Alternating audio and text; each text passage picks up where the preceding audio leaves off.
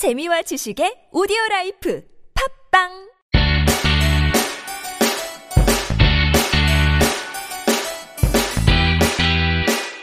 찾아가는 법률 서비스를 지향하는 법률사무소 시우 김삼연 변호사입니다. 205회 함께 읽는 민법을 시작해 보도록 하겠습니다. 에, 목이 조금 쉰 것 같죠? 어, 희한하게도 에, 아이가 어, 울때 이제 아빠 품에 안기고 아빠가 노래를 불러주면 어, 울지 않고 잠이 드는 어, 이게 어느 정도 그렇게 습관이 들었는지 울 때마다 이제 아빠가 안아줘서 노래를 부르다 보니까 이게 목소리가 조금 많이 예, 조금 예, 이제 굵어졌네요. 이게 목이 좀 상했다고 해야 되나요? 예, 그런 목소리가 됐네요. 오늘 오후에 아, 이제 재판을 끝내고 이제 예, 이제 집으로 퇴근을 하는데 예, 이게 사무실로 전화가 왔다고 해서 아, 통화를 하고 기분이 좋아져서 이렇게 왔는데 예, 고등학생이 그 요즘에는 학교에서 모의 재판 이런 것들을 이제 많이 경험을 예, 하는가 보죠. 그래서 모의 재판을 이제 준비를 하는데 이게 법률적인 좀 조언을 얻을 수 있느냐라고 이렇게 예, 전화가 왔다고 하더라고요. 그래서 핸드폰으로 이렇게 전화를 딱 드렸는데 아, 여보세요라고 이렇게 이야기를 하자마자 아 변호사님 아 감사합니다 뭐 이런 식으로 이게 답변을 하더라고요. 고등학생이 아주 어린 생기 발랄한 그런 목소리로 그래서 어 어저 어, 이제 어떻게 알았냐 그랬더니 아 당연히 아는 거 아니에요? 당연히 알 수 있는 거 아니에요? 뭐 이런 식으로 이야기를 하던데, 아, 아, 뭐 인터넷만 찾아보고 아, 이게 저 전화를 했는 줄 알았는데 이렇게 팟캐스트를 이제 고등학생들도 어린 학생들도 에, 듣는 에, 거라는 것을 알게 됐죠. 이제 목소리를 에, 바로 듣고 이렇게 알고 반, 반갑게 이렇게 통화를 했던 에, 순간이 기억이 나서 오늘 에, 오후에 기분이 딱 미소가 그냥 싹 지어지는 거 있잖아요. 아주 아, 어린 에, 그 친구의 어떤 그런 생동감 있는 열정과 그런 어떤 패기나 이런 것들이 에, 저에게 전해지는 것 같아서 아, 기분 좋게 어둑해지는 이제 저녁길 집으로 아, 향했던 것 같습니다. 여러분들은 오늘 하루 어떻게 보내셨는지 모르겠네요. 이제 저녁 시간인데 함께 있는 민법 아, 이제 마지막 위임 계약과 관련돼서 네 개의 조문이 남아 있거든요. 간단하게 읽고 넘어가도록 하겠습니다. 아, 우리가 지금 계약과 관련된 내용들 조문들을 공부를 하고 있죠. 계약은 당사자의 법률 행위를 통해서 어떤 의사를 가지고 어떤 법률 효과를 목적을 가지고 뭐 어떤 제가 김밥을 사겠다 그래서 천 원에 사겠다고 하면 어, 그 김밥이라는 물건의 소유권을 취득해서 제가 먹기 위한 그런 의사를 가지고 하는 어, 행위잖아요. 그래서 당사자들의 의사가 어, 기본적으로 바탕이 되어 있는다라는 점에서 현대 사회에서 어떤 당 당사자들 간의 관계가 이루어지는 가장 핵심적인 내용이고 이런 당사자에 의하지 않는 아, 채권 발생 원인으로 이제 법정 채권 관계가 우리가 계약이 끝나면 공부를 하게 된다라고 설명을 드렸죠. 아, 사무관리나 아, 부당이득이나 불법행위, 특히 불법행위가 좀 중요한 내용이라고 할 수 있는데 우리 민법에서 가장 큰 어떤 상대방에게 손해를 배상시킬 수 있는, 구할 수 있는 그런 것으로서 채무불이행, 어떤 채권 관계가 있을 때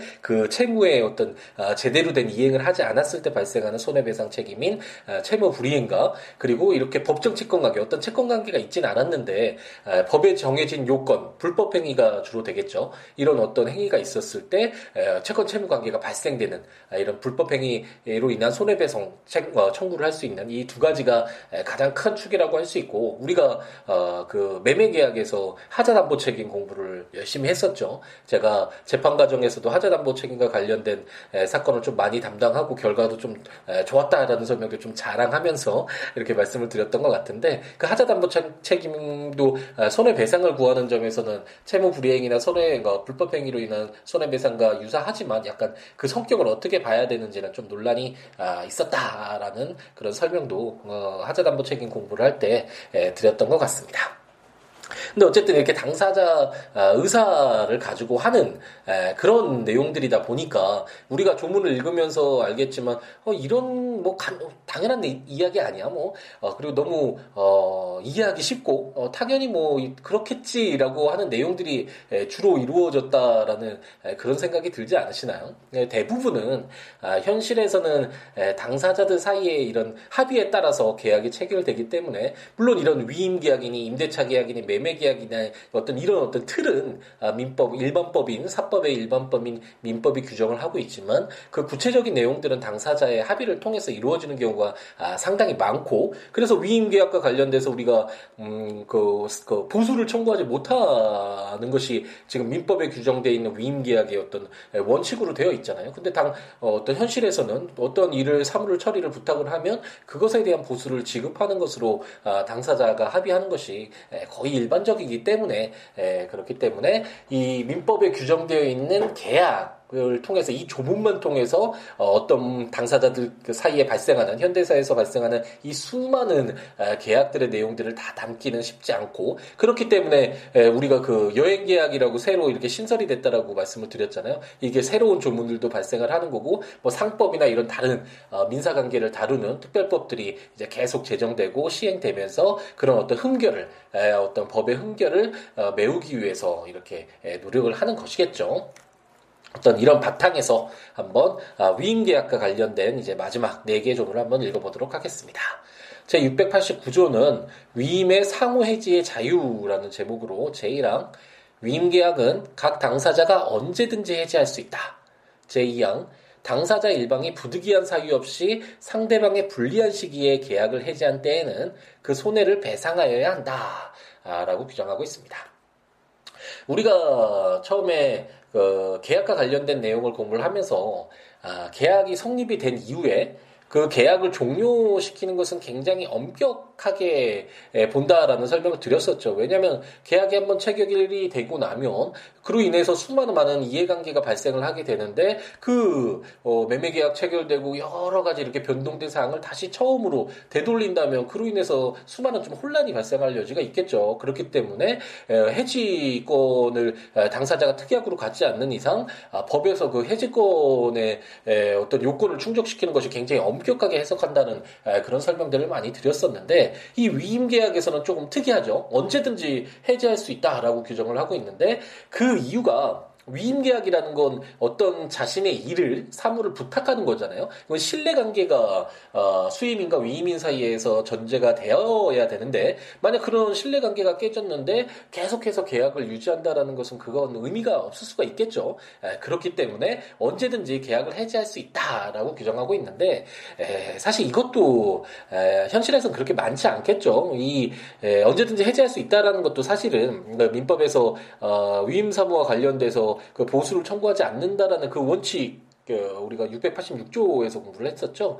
그 보수를 청구하지 못하는 걸 원칙으로 하는 그것과도 관련이 있는데 보수를 청구하지 않으니까 수임인도 언제든지 뭐 위임계약 사무 어, 어, 위임인의 사무를 처리하다가 아 이제 더 이상 못하겠다 이제 뭐 이렇게 할 수 있다라는 그런 어떤 논리적 기결로서 이렇게 규정이 되어 있지만 아 현실에서는 어, 어떤 사무를 처리하기 위해서 수많은 많은 노력들이 에, 발생을 하게 되고 그렇기 때문에 마음대로 계약을 해지해서 원상 회복하게 된다면 손해가 발생 발생하잖아요. 그래서 689조 2항에서도 어, 불리한 시기에 어, 특별한 사유 없이 이렇게 계약을 해지했을 때 손해가 발생하였다면 아, 그 손해를 배상하도록 아, 규정은 하고 있지만 일반적으로는 해지 자체도 아, 해지가 된다고 하더라도 상당한 그 어떤 금전적 손해는 발생을 하게 되겠죠.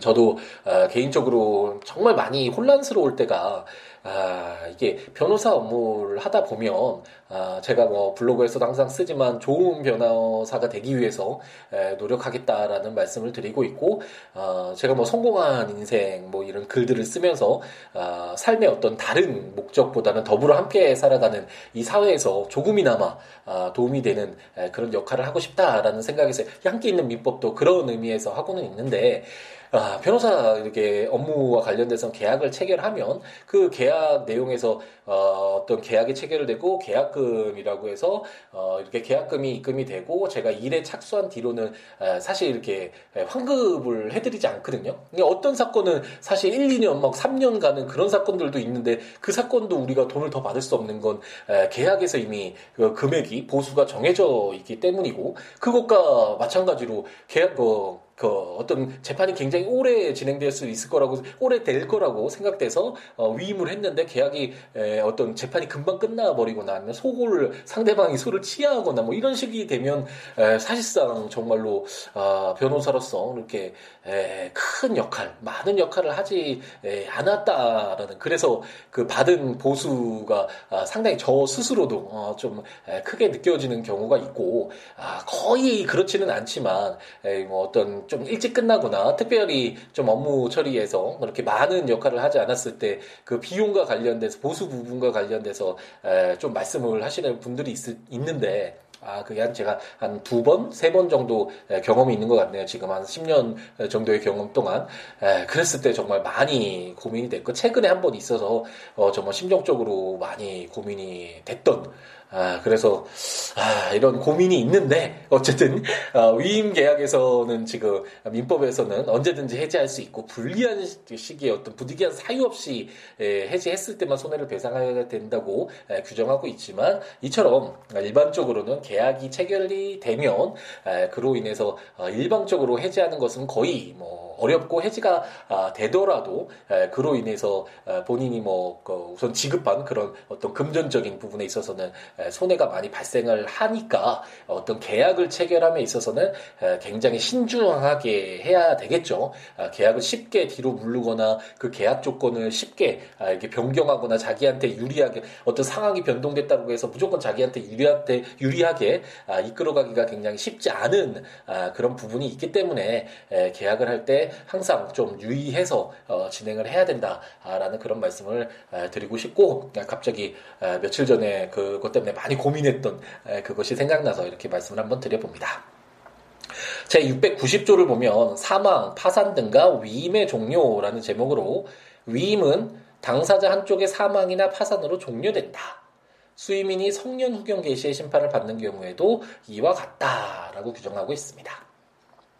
아, 우리가 계약을 체결하면서 당사자들 간에 관계에 맺기잖아요. 근데 한쪽에서 사망을 한다면 뭐 당연히 그 사정 변경이 워낙 크게 발생하는 것이고 파산이 되면 그 경제적으로 더 이상 어, 적극 재산이 소극 재산 그 채무보다 갚아야 될 것보다 자기가 가지고 있는 재산이 없기 때문에 언제든지 그 당사자 관계가 아, 경제적인 이유 때문에 위험해질 수 있잖아요. 그렇기 때문에 계약이 종료되는 사유로 어, 삼고 있는 것을 우리가 아, 계약 규정들을 읽으면서 많이 보아왔고 690조에서 어, 사망 파산과 관련해서 위임이 이렇게 종료된다라고 역시 마찬가지로 어, 규정을 하고 있습니다.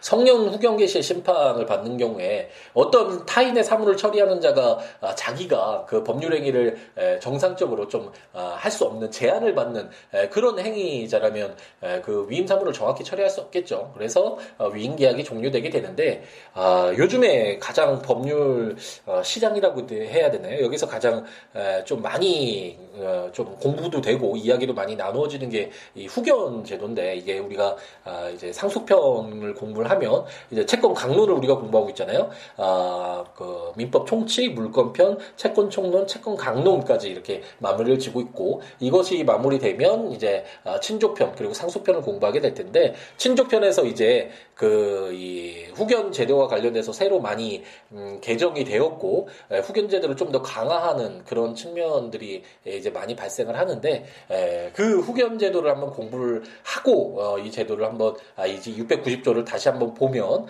그래도 어느 정도 더 이해가 되겠죠. 어떤 타인의 사물을 처리할 수 있는 그런 아, 능력이 부족하다고 아, 보기 때문에 이렇게 어, 위임 계약이 종료되는 것으로 어, 규정을 하고 있습니다. 아, 나중에 그 상속편에서 후견 사무 한번 공부를 하면서 이게 만약 생각이 나면 다시 한번 말씀드려 보도록 하죠.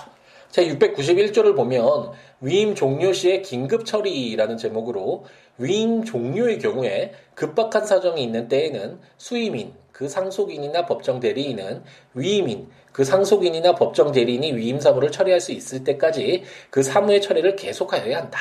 이 경우에는 위임의 존속과 동일한 효력이 있다. 라고 규정을 하는데 약간 독특하죠. 어, 계약이 종료됐으면 이제 더 이상 에, 당사자들 간의 어떤 뭐 채권 채무나 아, 이런 어떤 아, 채권 채무의 어떤 에, 법정 채권 관계 에, 이게 갑자기 용어가 생각이 안 났네요. 이런 채권 관계가 이제 끊어지게 되는 것이고 더 이상 뭐 의무도 없잖아요. 수임인이 사무를 처리해야 될 의무도 없고 위임인도 뭐 그 자기의 사무를 처리해 달라고 요구할 수도 없는 것이고 이게 동일한 건데 어, 어떤 사무를 처리하고 있는데 어, 정말 급하게 이걸 빨리 처리를 해야지 위임인에게 손해가 너무 이걸 처리하지 않으면 너무 급 정말 막대하게 위임인에게 손해가 끼칠 수 있는 사유인데 그 사무를 처리하지 않는다면 이건 너무 어, 위임인에게 좀 많은 막대한 경제적 피해를 줄 수가 있겠죠. 에, 그렇기 때문에 691조에서는 비록 위임 계약이 종료가 되었지만 아, 어떤 그 수임인이나 그 수임인의 상속인 뭐 법정 대리인이 그 사무를 계속 처리할 수 있을 때까지 에, 위임이 존속하는 것과 아, 동일한 효력이 발생하도록 아, 그래서 긴급하게 에, 처리를 하도록 아, 이렇게 규정을 해서 아, 위임인과 수임인의 에, 어떤 위임인의 어떤 이해관계 에, 어떤 경제적 어, 어떤 너무나 크게 손해를 보지 않도록 아, 이렇게 위임을 보호하는 규정을 두고 있습니다. 그래서 이제 위임 계약의 마지막 조문인데요. 제 692조는 위임 종료의 대항 요건이라는 제목으로 위임 종료의 사유는 이를 상대방에게 통지하거나 상대방이 이를 안 때가 아니면 이로써 상대방에게 대항하지 못한다라고 규정하고 있습니다. 우리가 아까 그 690조에서 위임 계약이 종료되는 사유가 있는데 어그 어, 성년 후경기 시의 심판을 수임인이 받았는데 위임인이 전혀 모르고 뭐 사무를 계속 맡겼었다. 그래서 어떤 위임 사무가 처리가 돼가지고 무슨 손해가 발생하고 뭐 여러 가지 또 다양한 일들이 발생할 수 있잖아요. 위임 계약이 종료돼서 더 이상 뭐 위임인이 그 위임 사무에 대해서 그 발생한 일에 대해서 책임을 지지 않아도 될 때 아니면 뭐더 어, 이상 위임 계약이 종료돼서 수임인이 자기 위임 사무를 처리하지 않아도 된다라고 생각을 했는데 아직도 그 위임인은 위임 사무가 처리되는 것으로 알고 있었을 때 처리되지 않아서 손해가 발생할 수도 있고 이렇게 여러 가지 에, 좀 법률적인 문제가 발생할 수 있겠죠. 만약 상대방이 그 위임 계약이 종료된 사실을 알지 못했을 때 어떻게 할 것인가? 이게 나중에 만약 재판까지 간다면 이쪽에서는 어 당연히 뭐 모르더라도 위임 사무 당연히 종료된 줄 알았으니까 뭐 이렇게 뭐 이렇게 주장을 할 거고 상대방은 내가 알지 못했으니까 어, 당연히 이에 대한 책임을 져야 되는 뭐 이렇게 에, 서로 주장을 할 거고 입증을 해 나가겠죠. 그랬을 때 692조는 위임 계약의 어떤 아, 이런 위임 관계의 종료는 아, 상대방이 통지를 받거나 또는 안때가 아니면 아, 상대방에게 대항하지 못한다라고 해서 위임 계약이 계속 존속하는 것과 같은 아, 그런 어떤 시각에서 어떤 손해가 발생했다면 그에 대해서 아, 책임을 묻도록 아, 이렇게 규정을 하고 있습니다. 아, 위임 계약을 우리가 이제 마무리를 줬는데 에, 다음에는 이제 임치 계약 을 한번 보고 이제 조합 계약 을 보고 어, 종신 정기금 계약, 화해 계약을 공부를 하면 아, 민법에서 규정하고 있는 아, 이제 15가지가 되나요? 제가 공부할 때 14가지였는데 지금 세보지는 않았는데 여행 계약이 어, 여기 새로 들어왔기 때문에 15가지인 것 같기도 하네요. 나중에 한번 아, 세어볼 수 있는 기회가 되면 한번 세어봐서 우리 민법이 인정하고 있는 계약 유형이 어떤 것인지 이제 우리가 한번 볼 텐데 이제 나머지 한 4개의 조문 4개의 종류의 계약을 공부를 하면 민법 민 법에서 규정하고 있는 계약의 모든 내용들을 다 공부를 하고 이제 법정 채권 관계와 관련된 내용들을 공부를 하게 되겠습니다. 어, 국가법령정보센터 아, 가셔서 민법 조문도 한번 보시면서 아, 들으시면 좋으신 거 아, 이제 아시죠? 그 외에 뭐 제가 전자책으로 함께 있는 민법 시리즈 모두 발간을 했으니까 어, 오늘도 요즘에 최근에 더 많이 좀 아, 문의를 하시는 것 같은데 종이책 안 나오냐 종이책이 필요하다 막 이렇게 말씀해 주시는 분들이 많은데 항상 감사하는 마음인데 아, 이게 종이책을 내는 게 또 이것에 신경을 써야 하는데 지금 조금 여유가 없어서 아, 근데 어쨌든 기회가 되면 종이책도 내서 그것이 필요한 분들도 분명히 있을 테니까 아, 활용을 될 수 있도록 한번 그렇게 시도를 한번 해보도록 하겠습니다. 어쨌든 지금은 전자책으로만 발간이 되어 있는데 구입하셔서 해당 조문과 설명들 참고하시면 좋을 것 같고 어, 제 블로그 siwo.com, siwo.net, siwo, law.com 좀 넷에 해당 조문과 설명들 참고하시면서 어, 들으셔도 좋을 것 같습니다. 아, 그 외에 뭐 어떤 내용이라도 좋으니까 오늘 고등학생처럼 어, 그 모의 재판을 위해서 법률 자문이 필요하다. 뭐 어떤 제가 아, 도와드릴 일이 있다면 언제든지 아, 이야기 나누면 좋으니까 아, 블로그 siwo.com, siwo.net 또는 siwobooks.com 블로그나 026959-9970 전화나 어, siwo 골뱅이 gmail.com 메일이나 트위터나 페이스북에 siwo s-i-w-o-o l-a-w에 오셔서 함께 이야기 나누면서 더불어 함께하는 즐거움 나눴으면 좋겠습니다. 아, 이제 저 저녁 시간이 이제 되고 있는데 오늘 마무리 잘 하시고 아, 이제 수요일이네요. 한 주에 이제 중간 지점까지 가는 시점인데 아직 늦지 않았으니까 아, 지금까지 해오셨던 분들은 계속 어, 열정적으로 행복 가득하게 채우시면 되겠고 아, 월요일, 화요일 약간 실패를 하셨더라도 아직 우리에게는 남아 있으니까 시간들이 행복 가득하게 채울 수 있도록 열정적인 우리들이었으면 하는 바람을 가져봅니다. 오늘 하루도 행복 가득하게 채우시기 바랍니다. 감사합니다.